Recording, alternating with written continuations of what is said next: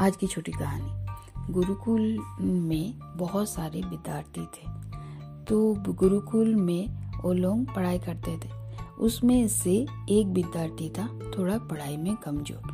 वो जब भी परिणाम आने वाला होता, वो डर जाता।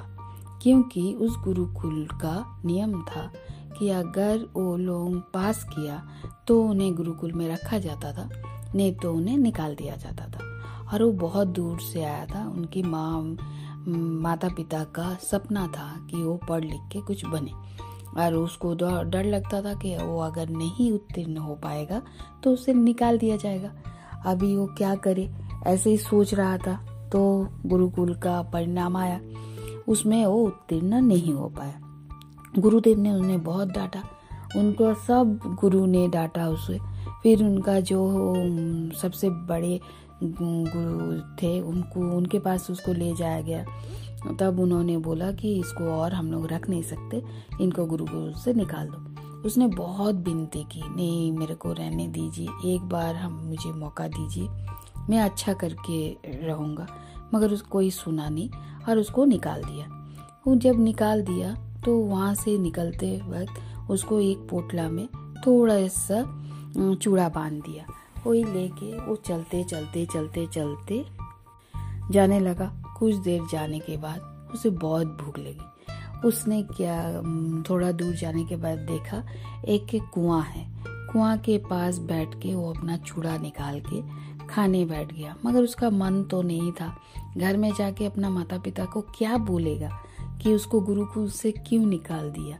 क्योंकि उसने पढ़ाई नहीं कर पाई उसका कुछ दिमाग में घुसता ही नहीं था। वो क्या करे? अभी यही सोच ही रहा था और कुआ का पास बैठ के अपना चूड़ा खा रहा था और उसको देखे जा रहा था। तो उस वहाँ पर देख रहा है कि कुआँ से पानी उठा रहा। तो एक पत्थर में घिस घिस के पत, उठा रहा। तो वो भी जाके उससे ठंडा पानी उठा के पीने लगा। तो और फिर जब वो देखा कि पत्थर में पूरा वो रस्सी से घिस घिस के दागी हो गया, वो देख के उसका मन में सोचने लगा, अगर ये पत्थर रस्सी घिस घिस के पत्थर में दागी हो सकता है तो मैं क्यों नहीं कर सकता हूँ? मैं भी कर सकता हूँ। यही सोच के उस बोला कि मैं बहुत अच्छा से पढ़ूँगा और रोज घिसूँगा। देखता हूँ कि मैं कैसे ना कर सकता हूँ। पत्थर से तो मेरा दिमाग उतना भी ये नहीं है मज़बूत कि नहीं कर सकता। अगर ये रस्सी इस पत्थर को घिस सकता है तो मैं भी मेहनत करके अपना बुद्धि को कर सकता हूँ उत्तीर्ण हो सकता हूँ। यही सोच के वो घर नहीं जाके फिर गुरुकुल लौट के आया।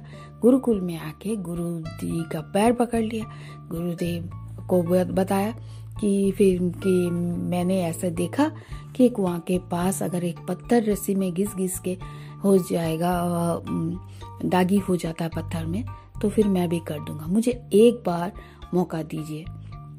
जब इतना पैर पकड़ के वो गिड़गिड़ाने लगा, तब गुरुदेव भी बोला, ठीक है, चलो कोई बात नहीं। तो उसने क्या किया? एक साल तक बहुत मेहनत की, बहुत मेहनत की। इतना मेहनत किया कि जब उसका, एक साल बाद जब उसका परिणाम आया तो पूरा गुरुकुल में वो सबसे अच्छा नंबर लाया। इससे गुरु और सबने बहुत खुश हुए। और उन, उसने बता दिया कि अगर मेहनत किया जाए मन में ठान लिया जाए तो किसी भी काम को करने के लिए कोई भी चीज़ रोड़ा बन सकती है। आप अपने मंजिल को पाकर ही रहोगे। इसी कहानी से यही साबित होता है कि मन में ठान के और सच्ची मेहनत करने से आप जो चाहोगे, वही दुनिया में आपको मिल जाएगी। धन्यवाद।